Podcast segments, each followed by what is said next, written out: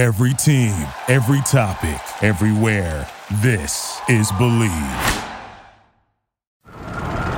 Sadly, this is what home sounds like for many of America's heroes. During this crisis, many veterans are living on the street, sleeping on nothing more than cardboard. You can help. Donate at cardboardtoheadboard.org.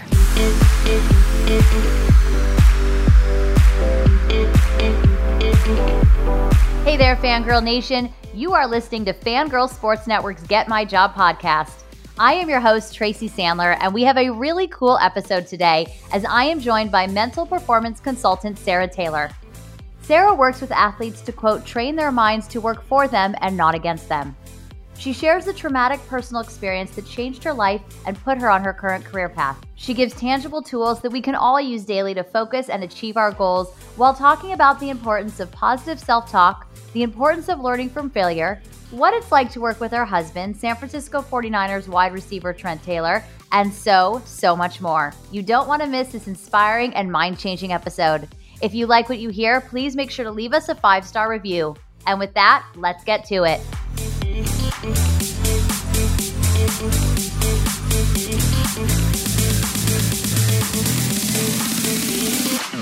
thank you so much for joining me today for Get My Job. Tracy, thank you for having me. I'm so excited to be talking with you. I love your podcast. Oh, well, thank you so much. And I'm so excited to have you on. I think as we talked a little bit before, one of the things with this podcast is we want to highlight for, you know, mainly young women, but really anybody getting into the sports industry, how many opportunities there are, how many career opportunities there are. And I think what you're doing is is so fantastic. Um, obviously, you guys know that Sarah is a mental performance consultant, and we are going to dive into what that means and all of that. But first, I want to know how you got here. I know that you used to do sports journalism. We've seen you on sidelines, and then um, now you're you're doing this. Can you just kind of take us a little bit through your career journey? Yeah, Tracy, it's been so interesting. It's definitely, you know, not your average journey, but I think that's what makes it so fun is everybody has their unique journey to to ultimately what they want to do. And I think you know, as a young reporter, I think what sometimes what women can get trapped into is is thinking that there's only one way to get to where you want to go. And mm-hmm. I think it's so interesting how, you know, I, I, don't think that's true at all. I think everybody's journey is so individualized and unique. And I think that's part of the fun. So, certainly, my journey, you know, started, I think, like most who work in sports, of I loved sports. That was my whole life. You know, I played pretty much every sport. Um, you know, I grew up with an older brother, and sports bonded my family. So, um, you know, grew up with just this intense love for sports and, and all things sports. And it's funny, you know, I don't know the age demographic of listeners you get, but back in the day when I was younger, um, I had a tape recorder, okay, that had a mic, a little um, tiny little mic attached, and I would tape uh, take this little tape recorder everywhere I went with me, and I had a fake radio show and I was the host and I would take this thing around and interview people like my neighbors, my family, my brother would have his friends over and he would be so embarrassed cuz I would try and get them to interview. And oh, it just so makes great. me laugh thinking about it because I I would be like, you know, this is Sarah after dinner. Call in and tell me what you had for dinner. And I, I would give my home phone number. Like nobody was listening, but I thought they were, you know? So, so um, I love this. It's it's hilarious because if you know what I'm talking about, like you have to hold down the button to record to, uh-huh. to rewind. You know what I mean?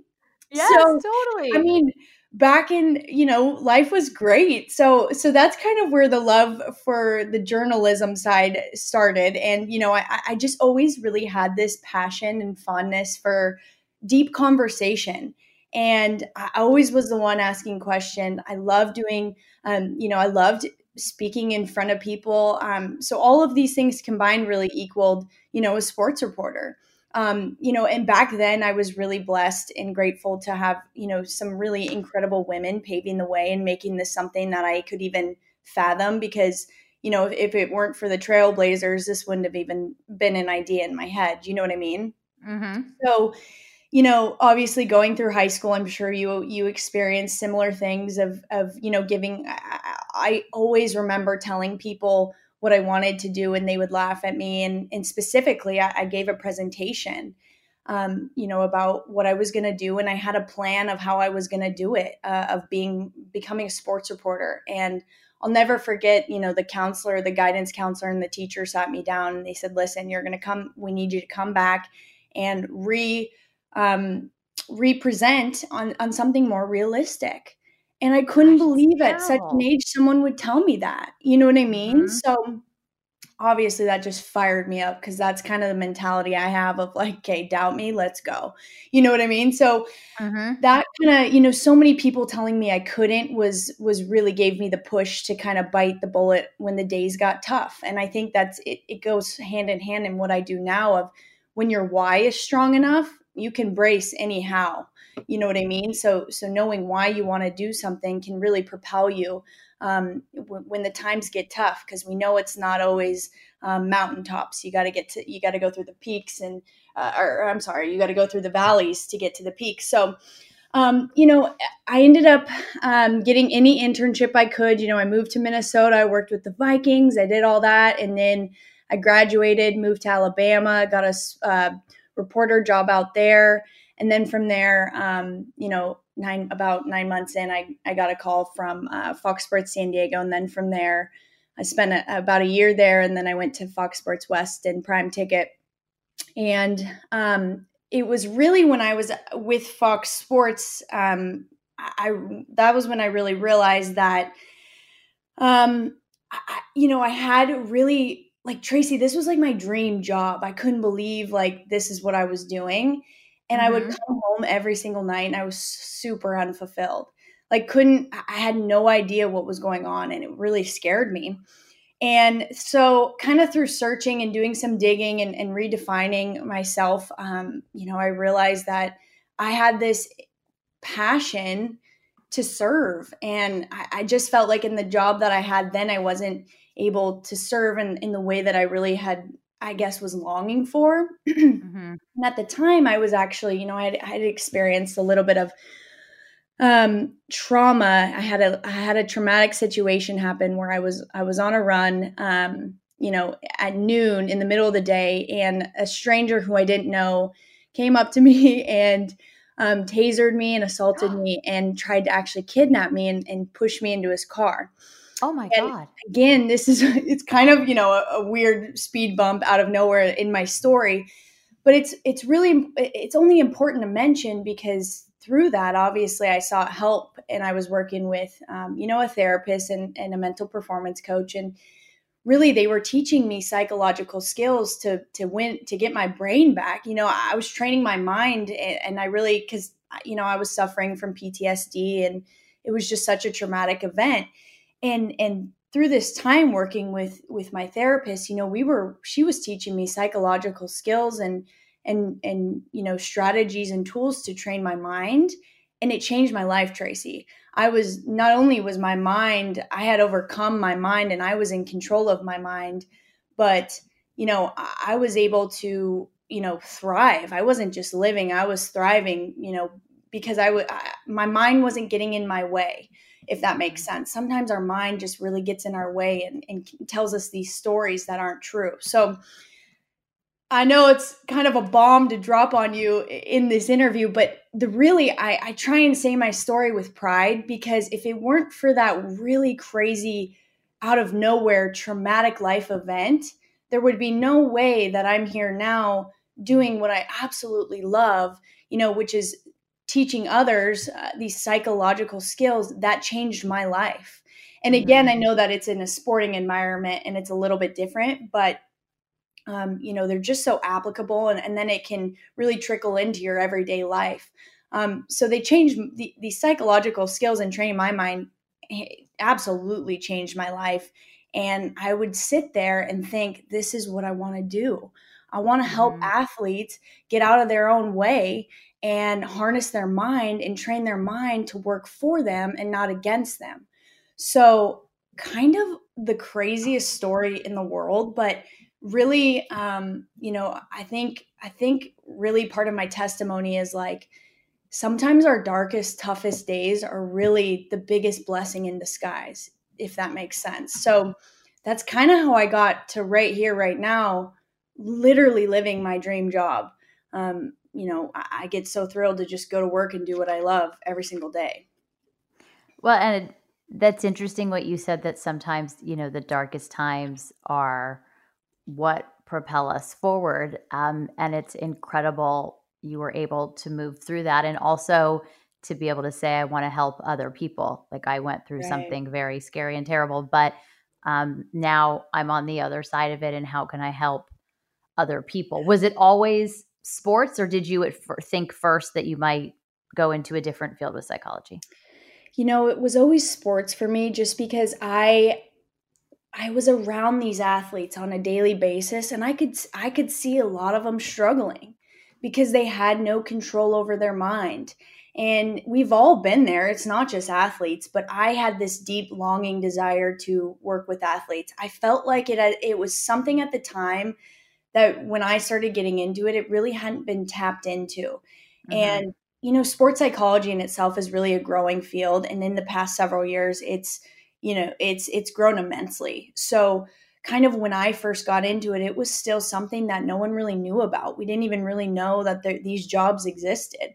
So certainly um, it was that passion again just to work with these athletes it, it, it, was how i spent my whole career thus far and i i couldn't imagine working in anything other than sports even though i was transitioning into psychology if that makes sense. Absolutely. And you said that one of the things you do is you trained you train athletes minds to work for them and not against them can you talk right. a little bit about how you do that and how you've seen that change for some of your clients when it comes to getting out on the field or, or wherever it is that they play.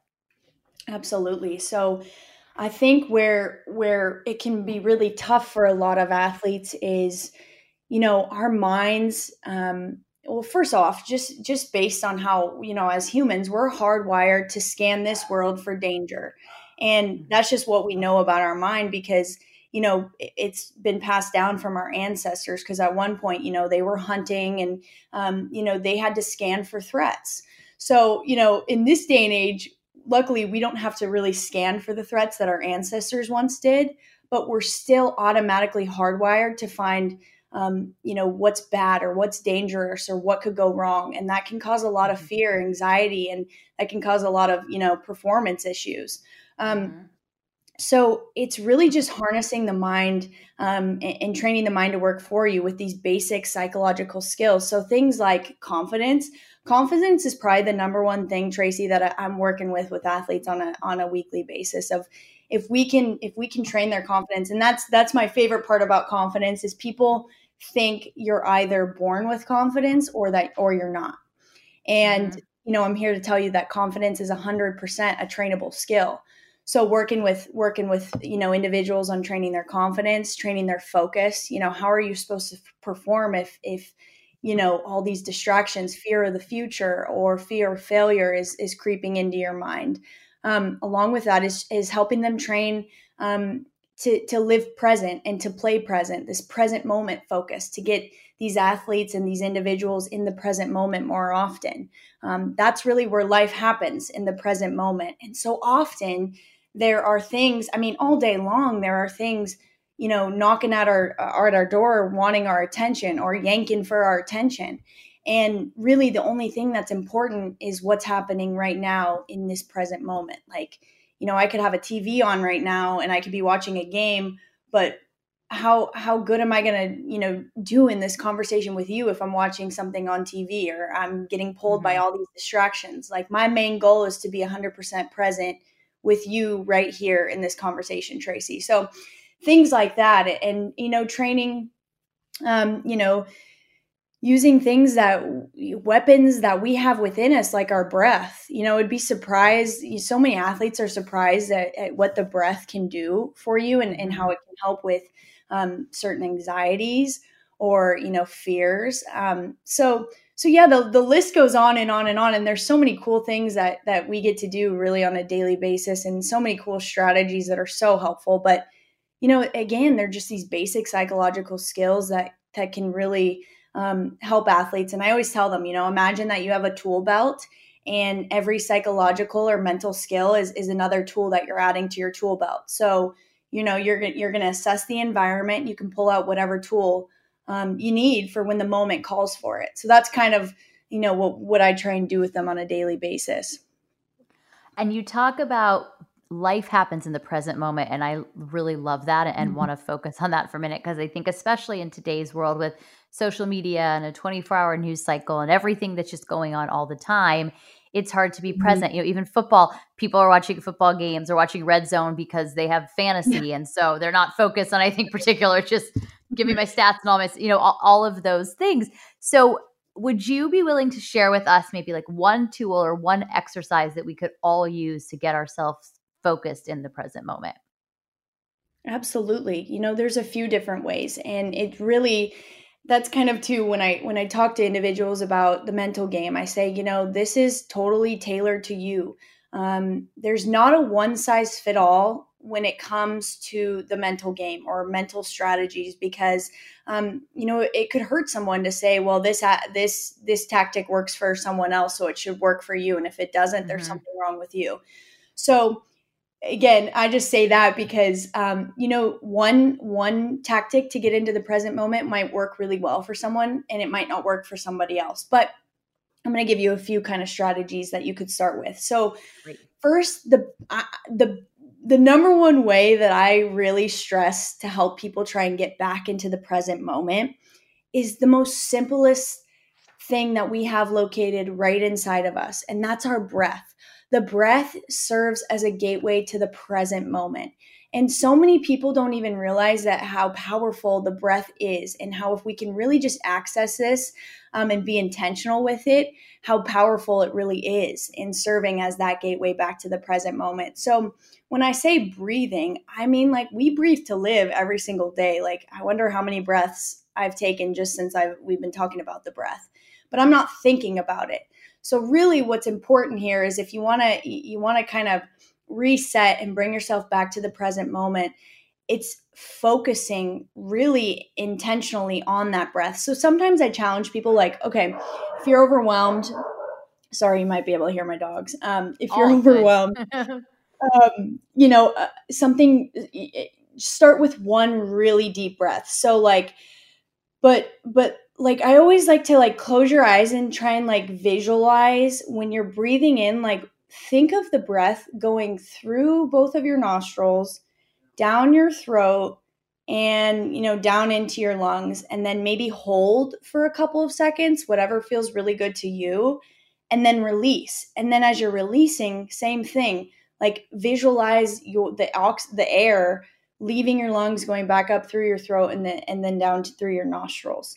Um, and that is kind of more of that intentional breath. So you're following the mm-hmm. air um, as it's going in and hold and out and that helps you really kind of reset it, it brings um, you know oxygen um, you know to your mind and it, and it can really help you again just get back to what's important now and then mm-hmm. as I say what's important now, you know, that's that's a phrase that a lot of other, you know, sports psychologists will say is like um, we call it win. So win stands for what's important now. So you could you could ask yourself or you could say to yourself like let's win. You know, what's important now. Something else I love is I always tell myself this and this has really served me of looking literally looking down at my feet and thinking, Sarah, be where your feet are. And that serves me because I'm really, you know, I find that my mind travels, you know, obviously to the future and to the past and all these different places. And it's just not productive or it's not helping me, um, you know, to the be- do whatever I'm doing in that moment to the best of my ability. Like maybe I really need to be a wife in that moment. Or maybe I, mm-hmm. you know, there's an individual on the other side of the phone that really needs me in that moment.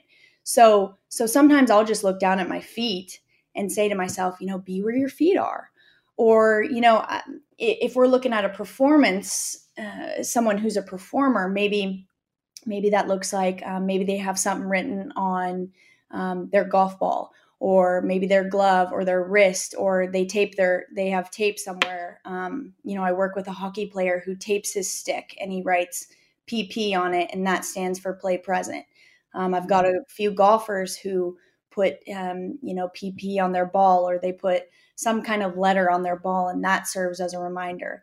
Um, I've got one athlete who will literally pick up grass and let the grass blow out of his hand in the wind. And that's kind of his tangible reminder to get back to the now. So again, I'm, I'm listing off all these random different things, but um, you know, again, you tailor it to what feels best for you. But certainly a great place to start would be the breath. Maybe a slogan like "Win what's important now" or "Be where your feet are," or maybe it's something tangible that you can see, touch, or feel um, that serves as some sort of a cue, if that makes sense. So, so there's so many different ways you can go for it, uh, you know, with it. But, um, you know, I, I think the breath and, and a slogan like that is some is a really good place to start. You talked about training confidence, uh, and then I definitely want to talk about kind of your work with your husband Trent. But 1st mm-hmm. you talked about training confidence, and you know what happened to you in high school, and that they said like you have to go back and, and do something more realistic, which is just so upsetting that that happened. Uh, but how did you at that, you know, at that young of an age and at such like a vulnerable time, how did you go back and say, you know what, like I, I'm going to do this and I want to do this and I don't really care what these people say? You know, that's a really good, thoughtful question, Tracy. And I think it comes from what I know now in psychology. So it's something I, that we call intrinsic motivation, which means I'm doing it for myself.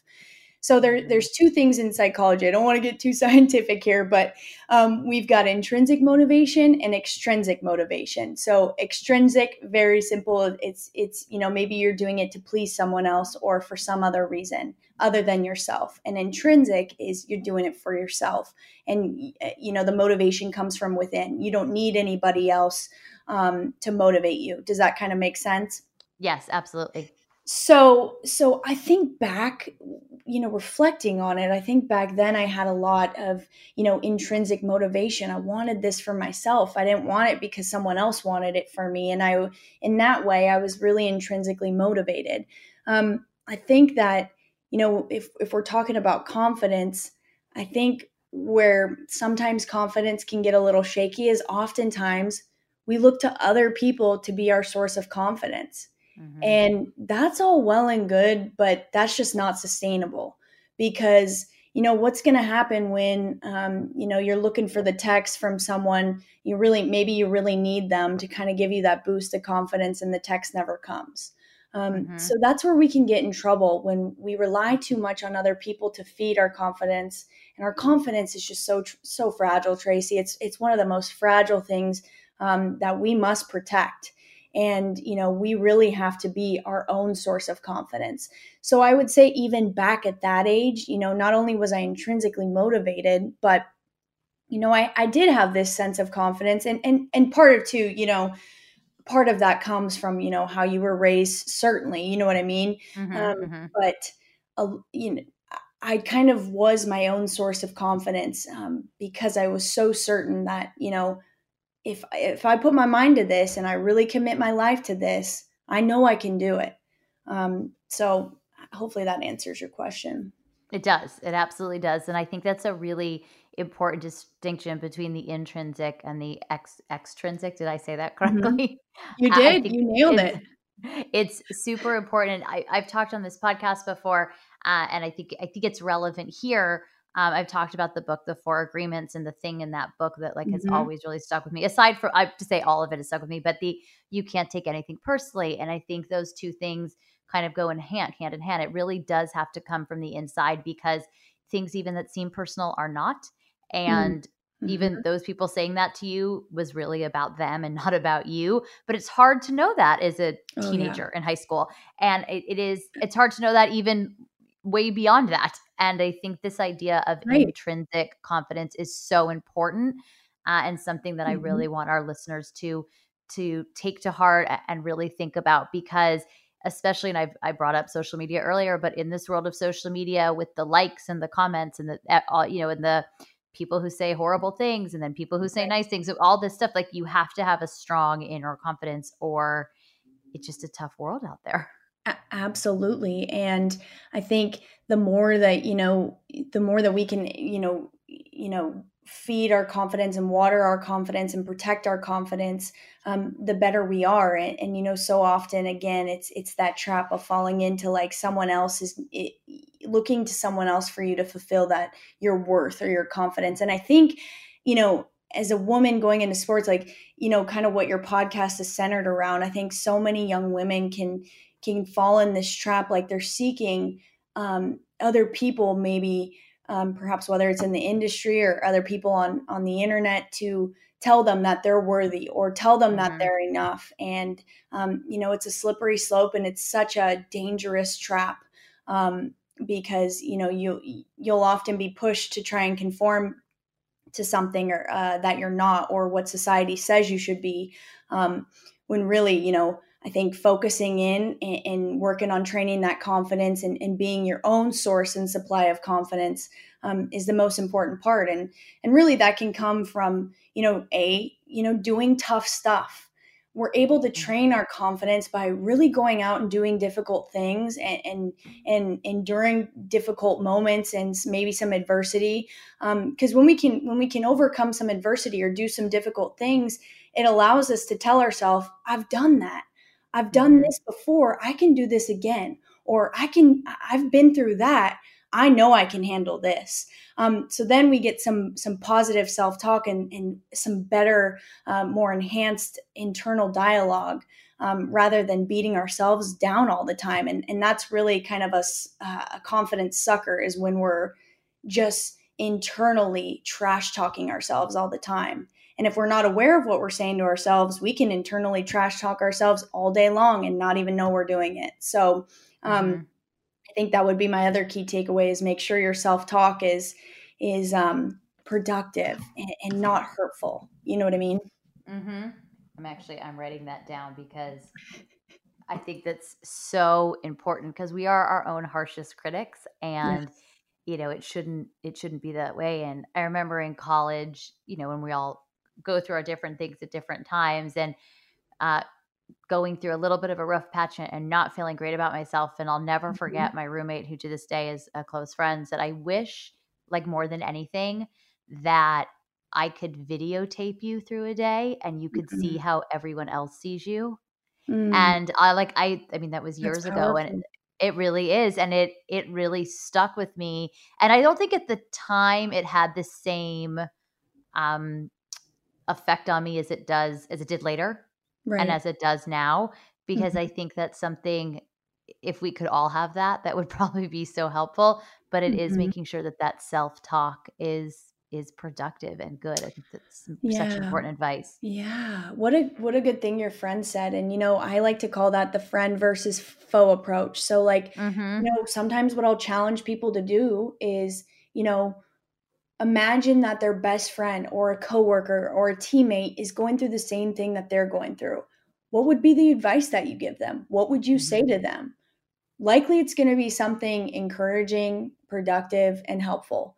So then I ask, why aren't we talking to ourselves in the same way? You know what I mean? Mm-hmm. Or sometimes maybe it's like you got to look at it as like, you know, think of like your 13 year old self or your eight year old self. What would you tell them?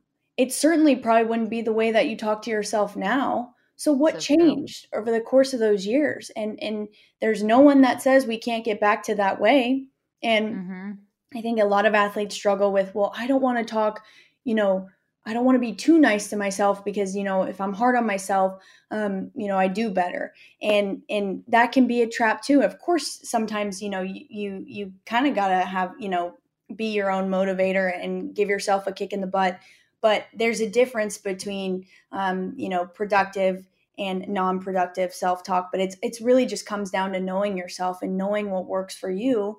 And for a lot of athletes you know trash talking yourself isn't helping your confidence isn't helping um, you know you perform in whatever it is that you're doing uh, whether it's in life or in sport. You know what i mean? Absolutely. Uh, you work very closely uh, with your husband, and, and you've both been pretty open about this. You are married. I mean, you know this obviously, but in case our, in case, in case you didn't know who you were married to, but our, in case our listeners don't know, you were married to Trent Taylor, wide receiver for the San Francisco 49ers. Woohoo, go Niners. Yeah. Uh, so that's always, we like that from 49ers mm-hmm. fangirl over here. Uh, but right. uh, Trent went through a very difficult time last year. He had injured his foot, and then there were a variety of things that happened after that uh, that mm-hmm. kept him out the entire year. Um, he has talked about, you know, with us in the media about, you know, being at the Super Bowl and not being able to play in the Super Bowl. So mm-hmm. obviously, it was you guys worked together a lot. Can you talk a little bit about that experience and what it was like to be working with someone who I know was not your husband at the time, but obviously was your partner, um, mm-hmm. but having to balance those two two kind of hats. Yeah, you know, I think I think that's an interesting an interesting topic you bring up, Tracy, because you know it really is about balancing two hats, and I think you know I've, I've gotten a lot better. Uh, this is something that I've worked on, and I've gotten a lot better at this. Of like, when is it time to be a wife, and when is it time to be, you know, a coach or or whatever mm-hmm. needed. And I think for me, you know, it I, it's been through a lot of trial and error of like, well, when does when does does my partner just need a wife right now? Because that's what i'm going to show up and be for him. You know so mm-hmm. it's all about having the awareness of what does he need from me right now? And i mean first let me preface it by saying you know trent is i'm really not even being biased. I mean he's another breed when it comes to um, you know the mental game. Uh, mm-hmm. truthfully out of out of you know the uh, tons of athletes that i've you know had uh, you know that I've had the privilege to spend time with, um, he really is one of a kind in in so many different ways. And obviously, he's a professional athlete, so he's got to be different. Um, you know, mentally, you know, he's got to have some mental fortitude, but.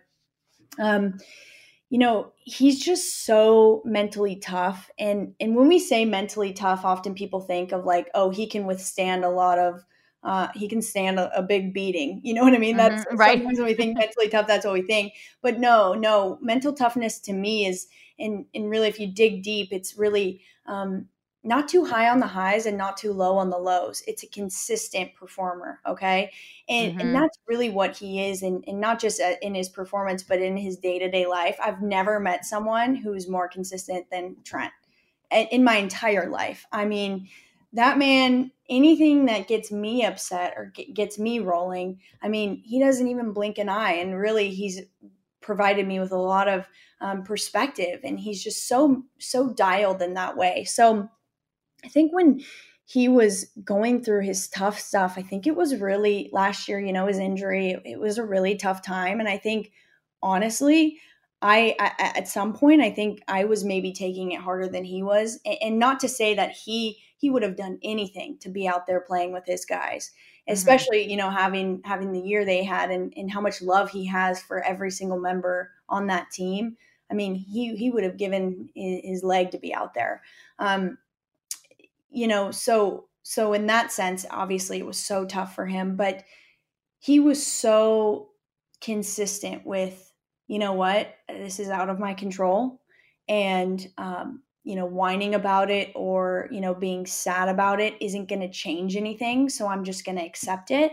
And, you know, really, I'm never going to forget this feeling. And um, I, I just really admired his ability to do that. So, you know when when when i when i came in and and you know we would we would be together i would i would say you know you know we we learn a lot of a, a, lot of research and and we're we're diving into different tactics of what works in sports psychology and and um, you know I was in this class the psychology of injury. So it actually was mm. perfect timing because it really matched up um, I was in that class when Trent got his injury. So I was taking you know the latest research and the latest little tactics we would learn and, and I would apply it and I mean, he was so gung ho with everything because you know he supports me and what I do, and he believes that the mental game is is a huge part, you know, of um, you know football. So uh, I think I think I would say his favorite thing that we did was visualization or imagery, as some people might know it, and really what that is is like. Um, this is probably one of the f- most favorite things most of the athletes I work with um, they they all enjoy it it seems and and they've a lot of them have you know said this has been a real game changer in the, in in their game and their preparation. So you know visual visualization is really like closing your eyes and imagining um ima- you know creating a really well imagined event. And really the trick with that is if we can incorporate all five senses you know touch, feel, smell, taste, um, those things, if we can incorporate that, um, our brain doesn't really know the difference between a well imagined event and a real one. So, mm-hmm. where visualization comes in is, you know, he's out there, if he's visualizing himself getting reps at practice and he's doing it really well and he's, it's a well thought of and well imagined event, his brain really doesn't know the difference. And his brain thinks he's out there getting those reps. So it's a really good tactic, not only for for athletes because they can be in bed and they can be getting reps and saving some wear and tear on their body, but mm-hmm. it's also really good for injured athletes because a lot of injured athletes really struggle because they can't even do anything. Like Trent wasn't even able to leave the couch; he had a PICC line in his arm. So I mean, you can imagine going out, you know, every day and playing football and, and the game that you love and competing at the highest level to then sitting on your couch not even being able to leave because risk of infection. I mean, mm-hmm. that's crazy. So visualization provides the opportunity to kind of go out there and still be living it in some sense. So we did a lot of visualization. We did some healing imagery and visualization. So um, he would, I would lead him through a script of um, you know, taking him through imagining his bone healing and almost as if there's like some concrete filling his foot. Um, so it feels strong and sturdy and, um, you know, visualizing the ligaments and all that healing and, and, and every part of it. So it can sound really weird to someone who hasn't had any experience with it, but, you know, there's the research that backs imagery and visualization is quite incredible and it um, you know, again, I'm here to tell you that majority of the athletes that I work with, well, all of them, they all visualize and they all have had some kind of feedback to where um, it is, you know, positively impacted their game in some way, shape, or form. So that was really what we focused on, um, you know, and, and that was what he really enjoyed the most. So that was kind of, um, was a lot of our work together was doing some visualization. And it sounds like visualization really is something that anyone can do no matter what field they're in. Absolutely.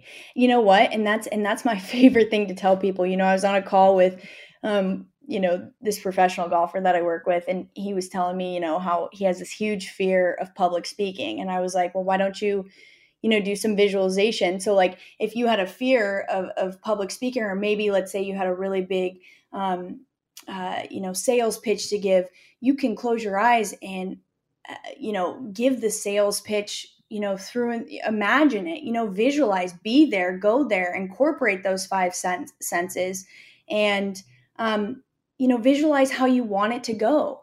Visualize yourself, um, you know, executing flawlessly. But then what I mm-hmm. also say, like you can do it, you could do it in any, in, you know, in any realm of life that you wanted. But also I say, you know, with performers and or individuals like visualize a little bit of adversity like things because you know we know in life and in sport things are certainly not always going to go your way. So visualize visualize some challenges and visualize yourself responding flawlessly. Does that make well, sense? So, absolutely that's a great yeah. idea. Yeah so so tracy i mean this could this could be something that you go and do for for whatever it is that you want to work mm-hmm. on. Let's say you want to work on um, you know a specific category of your life you close your eyes spend some time i would spend 15 to 20 minutes visualizing how you want it to go. And again you're training your mind to think that you have these reps. And then when you get in that situation there's you know you're feeling more confident more prepared because your mind's telling you hey i've been here before. I've seen this before. I'm gonna be okay. This isn't a threat. You know what i mean? Mm-hmm. Absolutely. That's that's fantastic. That's Super such a good it's really interesting. And there's so many good takeaways that our listeners are going to be able to use. And I, I love good. giving people you know, something tangible that they can yes, really work on. I know. I, I can tend to talk on and on and on about it. So hopefully I'm not spitting too much out, but it's just so interesting to me. You know what I mean? I really am in love with it. Oh, absolutely, and you're definitely not spitting too much out. I, I can assure you. I think it's I, it's fantastic, uh, and it's something that I'm going to start incorporating now uh, into my life because I think it's um, it's very cool. And I'm glad you gave the amount of time because I think a lot of times we can hear about visualization and people can like close their eyes, like, okay, I see it, mm-hmm. and they mm-hmm. move on. But mm-hmm. it makes sense. You got to dedicate like a fair amount of time. 15 to 20 minutes is it's a fair amount of time right. in your day, but I think very important. But I, I'm glad that you kind of gave that time frame because I think it's also something people don't know. How long do I do this for? Right, right. And I think, you know, the one thing I challenge a lot of my athletes to do, and this is something where, you know, any listener could go do this tomorrow. Why don't you try it in the shower? Because, you know, in the mm-hmm. shower, we're often, you know, we've got to stand there anyway. So why don't we get those reps in while we're showering? Or, you know, before bed can be kind of fun because again nobody knows what you're visualizing so make it fun that's what i always say mm-hmm. play around with it and if you want to visualize yourself crushing a sales pitch do it you know what i mean and, and uh-huh. really go there and, and have fun with it it's it's such a fun cool experience so so make it that way you know absolutely i i love that i'm i think it's I think that's really cool. It's a good thing to do on planes. I mean, there's so many places you that you could do this, and no one and no one would know you're doing it. Well, that's yeah, that's you know better than anybody. The plane situation, that's perfect. Yep, the, the sure do, sure do. A lot of time, a lot of time on airplanes. Yeah, um, yep. As as you look back on your career, and I, you did talk about what happened in high school, but I'm wondering if there was any other point once you did start working that you received a criticism that was very hard for you to take but it helped to shape who you are. And I ask all of our guests this because for a number of reasons. One, I think it's important for everybody to understand that we all get criticized, that it's not mm-hmm. necessarily a bad thing, that sometimes there's constructive criticism, but then there's also not i was going to say unconstructive i don't know if that's the right term criticism and it goes a little bit back to what you were saying about the intrinsic versus extrinsic motivation mm-hmm. um, so i'm just wondering if there's anything that happened once you got going in your career um, in, in that way you know that's a great question. And I would start by saying this. First of all, tons of criticism. I mean, especially think of it like as you're first starting in, you know, reporting or sports reporting or the, let's just say television industry as it is.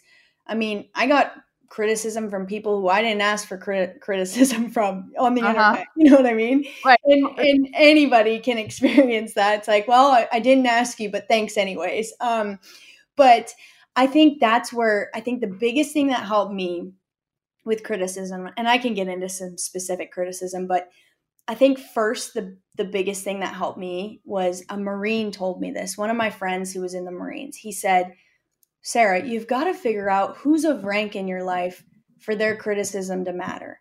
And oh, I love that. I loved that. And I mean, I still think of that to this day, Tracy, because when I start to get bogged down by something someone has told me, I automatically, first thing I think to myself is, are they of rank in your life for their criticism or their opinion to mean something? And you really have to first, first, you have to figure out who is of rank. Like maybe mm-hmm. you have five people who are of rank. And, and when I mean rank, it's just five solid people who you trust who if they're going to if they're going to give you uh, some feedback or some criticism you know it's something that um you know you're going to maybe consider. So you know i always and he recommended he's like come up with five people. So you know i did i made that list and anyone outside of that who was giving me criticism or feedback of some sort you know I would again I would consider their criticism or feedback, but ask myself if I didn't feel it was productive, I would ask myself, are they of rank to make you feel upset right now based on mm-hmm. how they said you looked or how they said you spoke, whatever, you know? So I think coming up with with that idea of like, well, you know, have your solid five and then, you know, anyone outside of that, they really it doesn't matter their opinion doesn't matter Okay. Mm-hmm. So, but I would say when I say criticism, I love feedback and, and criticism's tough for me because I felt like I got a lot of criticism back in the day when when I was on television because that's just how it goes. But I think mm-hmm. nowadays I ask for feedback. So I think if we can change our relationship with criticism and look reframe it to something more of like let, I want some feedback here. And again, only from the people who, you know, are ranked to tell you or uh-huh. to give uh-huh. you some feedback. I think it can be a positive reframe. So anytime I work with with a team or um, you know, I was talking to a GM the other day. I asked him. I said, "Do you have any feedback for me?" Um, and, and, I think that's really helpful because again, um, if you're always looking for for ways to level up or, or become one percent better, I think feedback's helpful. But I mm-hmm. think you I know. Agree. So I think maybe reframing and asking that way. But in terms of criticism, I've gotten, you know, I think that maybe you've asked did you ask like maybe shaped my my future in a positive way well that it was tough to take at the time mm. but kind of helped to shape who you are today and that could be yeah. a couple of ways it could have been tough to take because it was completely invalid and unfair um and and really just like mean for the sake of being mean but made but kind of that was a lesson in itself kind mm-hmm. of what mm-hmm. you're talking yeah. about now about the, the rank or it could have been something that at the time was very valid but but hard to hear but helped mm, kind of shape okay. you now yeah you know what that that's great something comes up off the top of my head and that was um it was when i was a young reporter and it was a friend it, it was an older friend of mine um, i mm-hmm. kept talking about where you know my end goal of you know i want to be at this network at this stage of my life and this is what i want to do and, and all this. And i talk i spoke like that since i was in high school and since i was in college. I always wanted to be somewhere other than where i really was. And i was always looking to the future and i always had all these big plans and all these things i wanted to accomplish. And this person sat me down and said listen sarah it, i mean tracy this is like the uh, maybe the one best piece of advice I think I've ever gotten in my entire life. Oh, excellent. They said they said, "Listen, don't be in such a rush to get to where you think you want to be that you miss out on the most important parts along the way." Because mm. you'll you'll get to the top or where you want to be or that network or that dream job and you'll realize it's pretty lonely.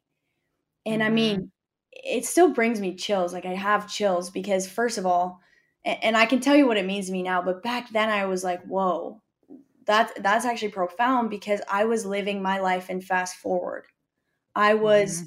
on to the next. I wasn't even present at all. In my younger years, I don't know that I was ever present because I was always thinking about where I want to be next.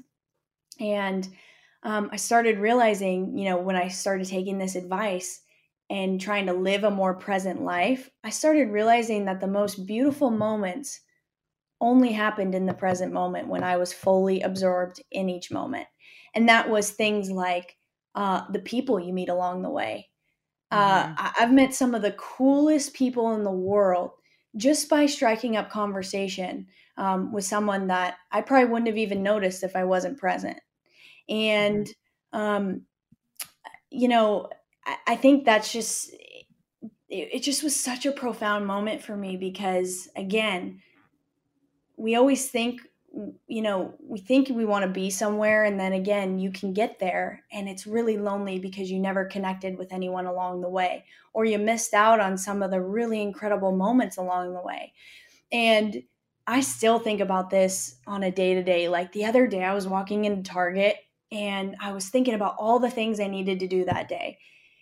And this man handed me a cart and he said, Hi, thanks for coming to, or thanks for choosing Target today. It's nice to see you.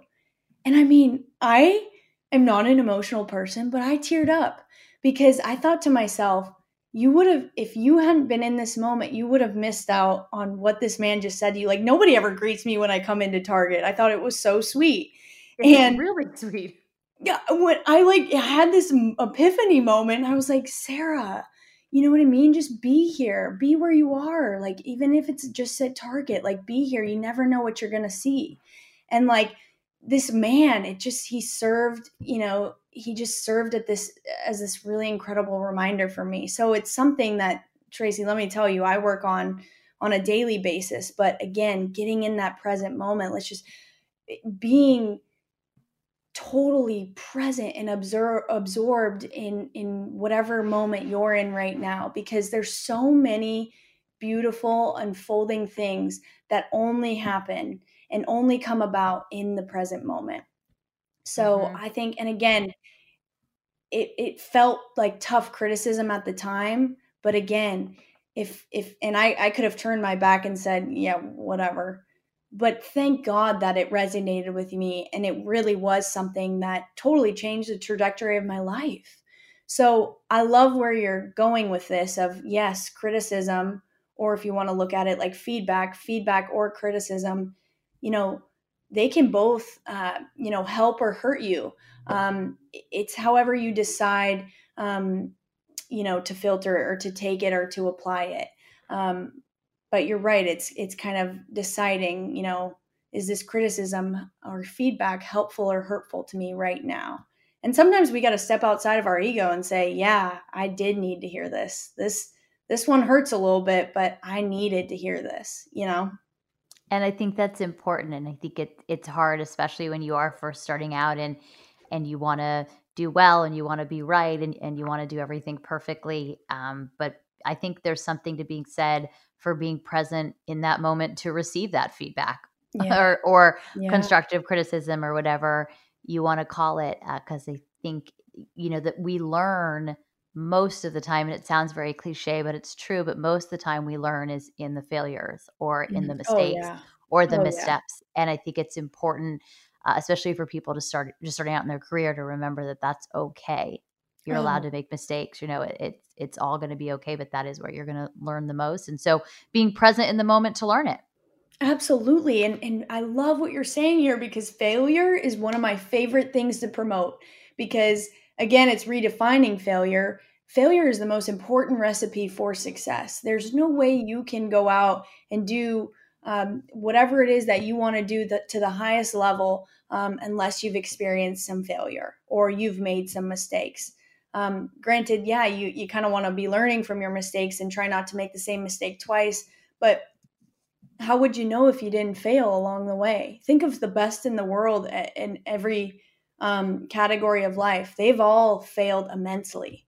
But mm-hmm. I love what you're saying there. And, and you've got to almost like, I encourage people to set up ways to fail on a daily basis because you're going to get better as long as you're learning, you know?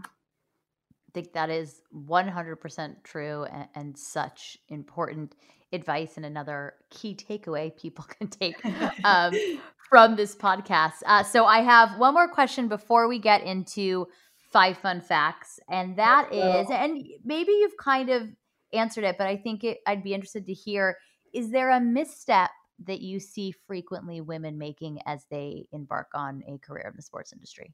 Mm. Hmm. Hmm. So good. So good, Tracy. Yeah, and that would be conforming um, mm. I think something that I and I had to learn this, you know, in in brutal ways, but I think it's so easy to try and conform to what society says we should be or wants us to be and mm-hmm. we're so fearful to live this authentic life and you know I, had to again like i said i really had to learn this lesson myself but i see this all the time with women getting into sports and um, you know sometimes you know some women some younger girls will call me and ask me for advice in, in certain things and um, or or do you know class projects and and i always tell them you know get clear on who you are. Get clear mm-hmm. on your values. Get clear on your mission or your purpose or your why and and and really do the really tough work to figure out who you are not who your friend wants you to be or who instagram wants you to be or who your boyfriend wants you to be but who are you and mm-hmm.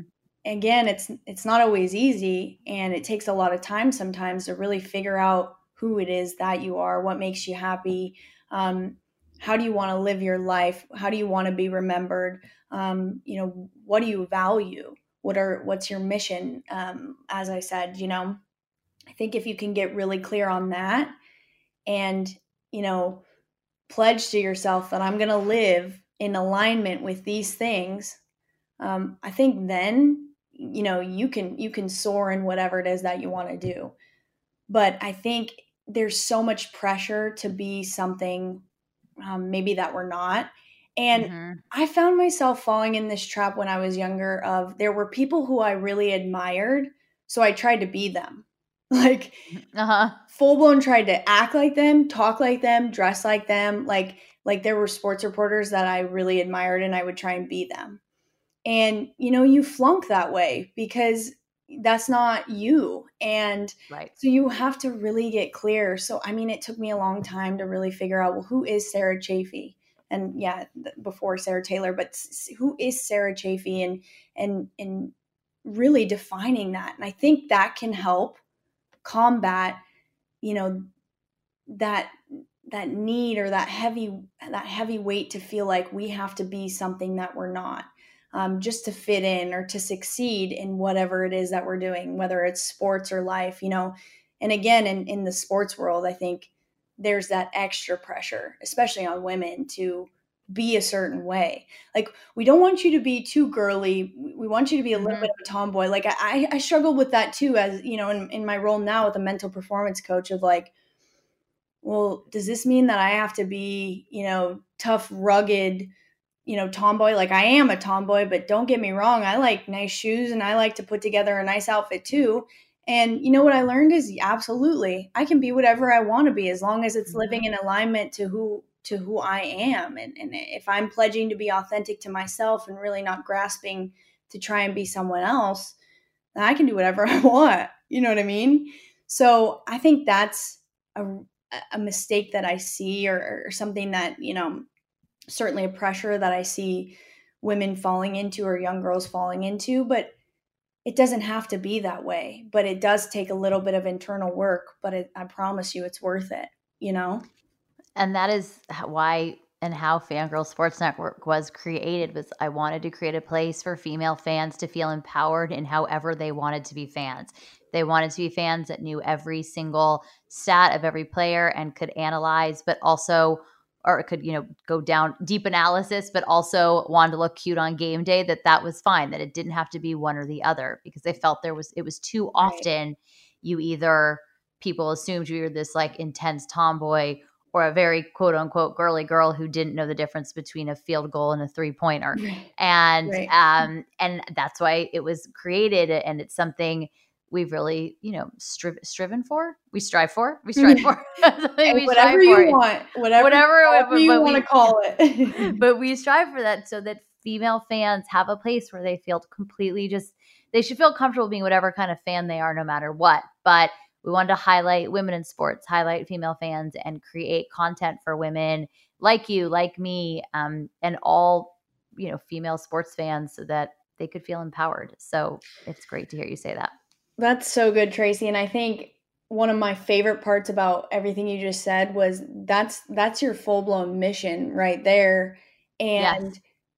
first of all, a I love that you can just say your mission you know right off the bat i think you're clear on your mission and think of when we're clear on our mission and what we're doing and able to state it out like that um, you know people then it, it, resonates with people so I, I mm-hmm. absolutely love that and that it told that totally resonates with me and i love what you're doing and i think it's so important and i think that you know I love I just love that you're so clear on your mission and and and that resonates with people and that's why you've done so well. You know what I mean? So I, I think that's a big bravo.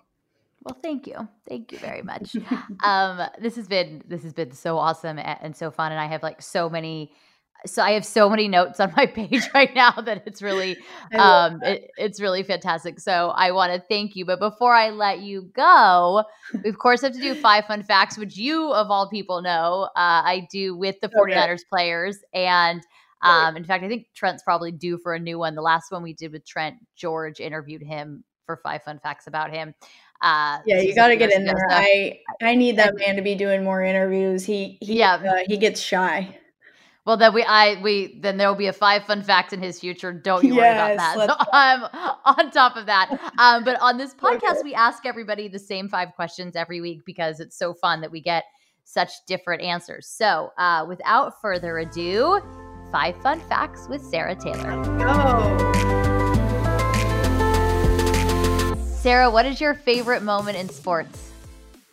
My favorite moment in in sports would have to be the 1999 um, Super Bowl um, with the Titans versus the Rams, where Titans lost by literally a yard. Um, back then, you know, in the '90s, I was a you know diehard Titans fan, and and that was solely because of Steve McNair and Eddie George, and I just I, I was just obsessed with the duo, and um, you know, it, it was heartbreaking. Uh, it was a heartbreaking loss, but it, it still was my favorite moment because they were there, and uh, it's been a you know rough road since then. But we're I think we're due to go back uh, here shortly, um, looking good. I would say so. I'd say uh, it could be in the next few months. TBD. I think so too. TBD on that. I think so too. It's definite possibility for sure. What is your What is your life motto? My life motto is to brighten the world by ref- by reflecting who Jesus Christ is, and that's really just my purpose and my why. And I, I you know, try and live by that. I, I don't always succeed a lot of my days, but it's it's at the forefront of my of my mind, and it's it is my life motto. What is your go to workout? This one's a little tough because I love weight training, but okay. I, I do marathons, so Oh. You know, when I'm running marathons or training for marathons, I don't have I don't have as much time to do the weight training that that I usually do on on my usual day to day. But so I think maybe a combo between weight training and running, anything where you know I can have some some girlfriends and we can have some fun while we're doing it. I can I can work out pretty much anyway as long as as long as uh, I've got my girlfriends there. Go to coffee order. Oat milk latte uh, hot or cold. and a book every woman should read. This is a toughie because um, there's so many good books. Gosh, this one's a tough one for me. I would say for for every woman, yeah, because I gosh, I've got so many good books, Tracy. Um, I know every woman. Is, let's. Everyone has a hard time with this one yeah i'm to really try and capitalize on on what every woman should read. So i would say the next right thing by emily freeman. And really that's just a book like we talked a lot about getting into the present moment. It's a book um, it's a really good best-selling book um, and it kind of gets you to to sit quiet as you're reading this and kind of helps you make decisions. So so maybe if, if you're at a place in life where you're having a hard time making a decision on what the next right thing is for you um, i think this book would be a really good place to start. So yeah it's um, easy chapters and she really gets you to kind of sit be still and um, you know really make the best decision for the next right thing for you if that makes sense it does. It does make sense. Sarah, thank you so much. This was just fantastic.